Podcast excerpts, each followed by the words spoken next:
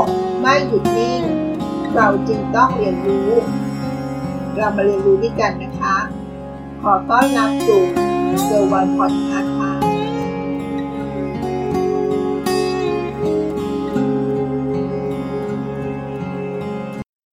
ได้อ่านบทความหนึ่งเกี่ยวกับการเก็บออมเงิน ก็เป็นเทคนิคการเก็บออมที่ดีวิธีหนึ่งนะคะ หัวข้อชวนคิดในวันนี้ก็คือ การเก็บเงินเพื่อตอบโจทย์ของชีวิตเรานั่นเองค่ะ การเก็บเงินเพื่อความสุขของชีวิต มีไว้ใช้ได้ทุกเรื่องที่เราต้องการได้ด้วยนะคะ หลายคนคงจะมีปัญหาในเรื่องของการเก็บเงินไม่ได้ หรืออาจยังไม่รู้ว่า วิธีเก็บเงินในแบบฉบับนี้จะมีประโยชน์แก่ชีวิตของเราอย่างไร ในบทความนี้เขาก็เลยมาบอกวิธีการเก็บเงินที่ดีวิธีหนึ่งนะคะ เผื่อว่าจะเป็นประโยชน์กับเราบ้าง ในบางครั้ง คนเราอาจจะเก็บเงินอย่างเดียว โดยไม่จัดสรรเงินที่มีอยู่ เพื่อให้ชีวิตเป็นสุขสบาย วิธีที่เขาแชร์ในบทความนี้เป็นวิธีการที่ง่ายนะคะสำหรับคนที่ยังอยากจะมีความสุขกับชีวิต กับยอดเงินที่มีใช้ในแต่ละเดือน ซึ่งอาจจะมีทั้งมีมาก มีน้อย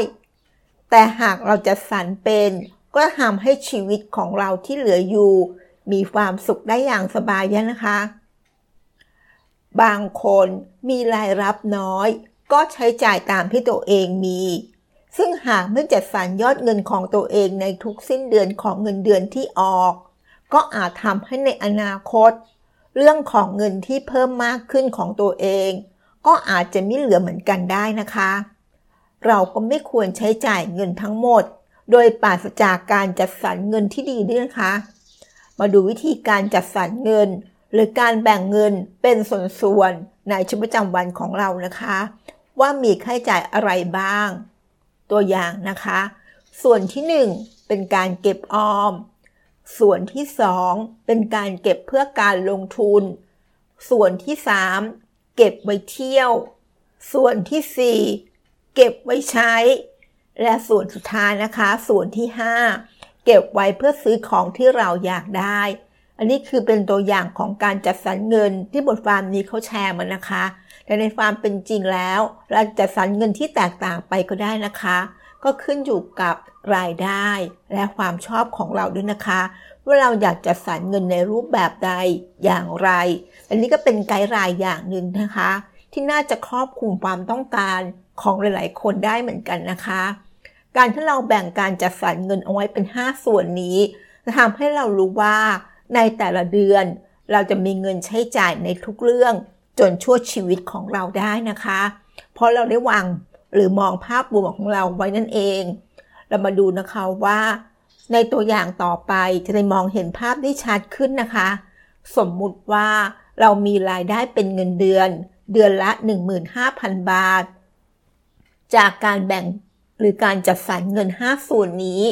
จากเงิน 15,000 บาทนะคะ ส่วนที่ 1 เป็นส่วนของการเก็บออม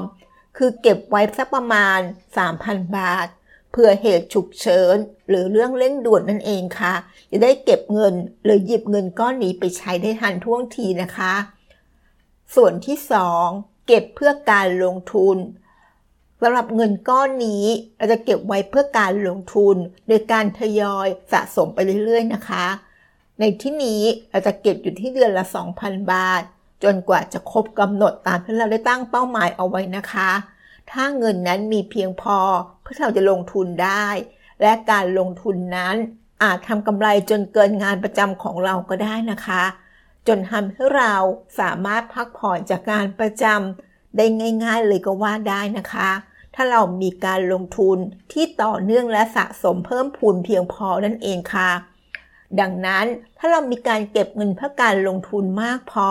เราอาจจะทำการเก็บเงินต่อไปเรื่อยๆ และก็ทำงานด้วยก็ได้ เพื่อสร้างรายได้อีกส่วนหนึ่งก็คือมีทั้งสองทาง เป็นการสร้างรายได้จากการลงทุน และเป็นการสร้างรายได้จากงานที่เราทำนั่นเองค่ะ เราก็จะสามารถนำเงินไปใช้ทำอะไรก็ได้เพิ่มขึ้นนะคะ เพราะเรามีรายได้สองทางนั่นเองค่ะ ส่วนที่3นะคะ เก็บไว้เที่ยว เป็นการเก็บสะสมเงินไว้หาสิ่งใหม่ ๆ ให้กับชีวิตของเรานะคะ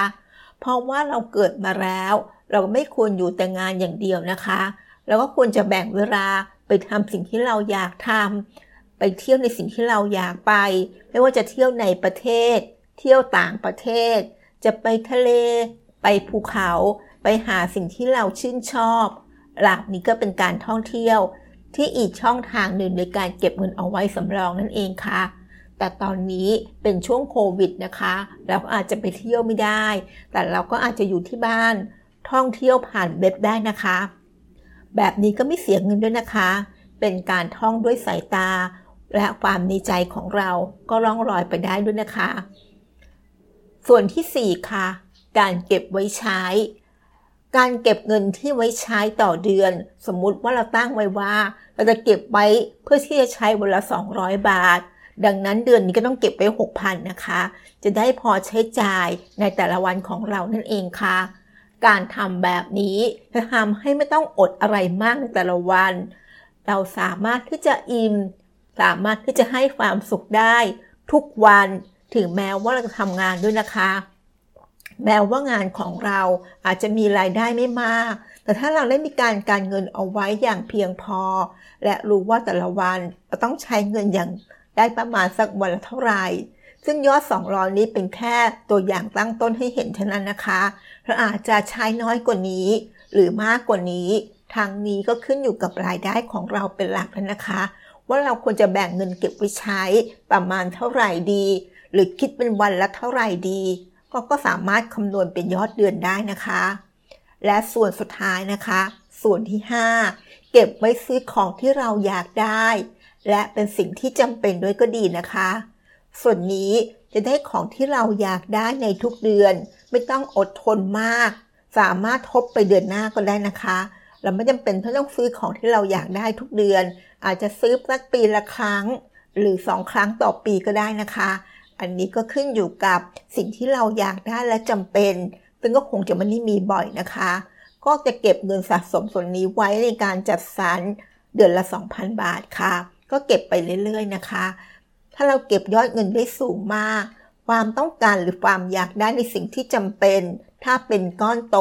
ก็จะไม่ลำบากนะคะ เพราะได้สะสมเงินก้อนหนึ่งเอาไว้ เพื่อสิ่งที่เราต้องการนั่นเองค่ะ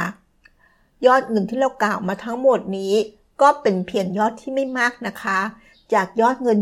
15,000 บาท ให้ทุกคนลองนึกดูนะคะว่า รายได้แต่ละคนไม่เท่ากันนะคะ ก็ลองดูวิธีการหรือเทคนิคที่เรามาแบ่งปันนี้ ลองไปจัดสรรเงินของตัวเองดู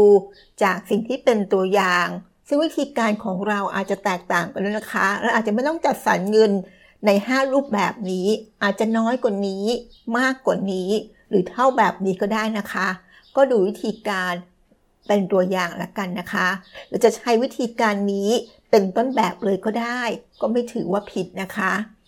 และที่กล่าวมาทั้งหมดนี้ เพื่อนๆก็คงจะเห็นว่า ใครๆก็สามารถนำไปใช้ได้นะคะ สามารถนำไปปรับใช้กับชีวิตของเราได้ แค่นี้เราก็สามารถสร้างความสุขให้กับเราได้ทุกคนแล้วนะคะ หวังว่าเนื้อหาของบทความที่เขาแชร์มานี้ และได้มาส่งต่อในวันนี้น่าจะเป็นประโยชน์กับเพื่อนๆบ้างนะคะ ขอบคุณที่รับฟังแล้วพบกันใน EP หน้า สวัสดีค่ะ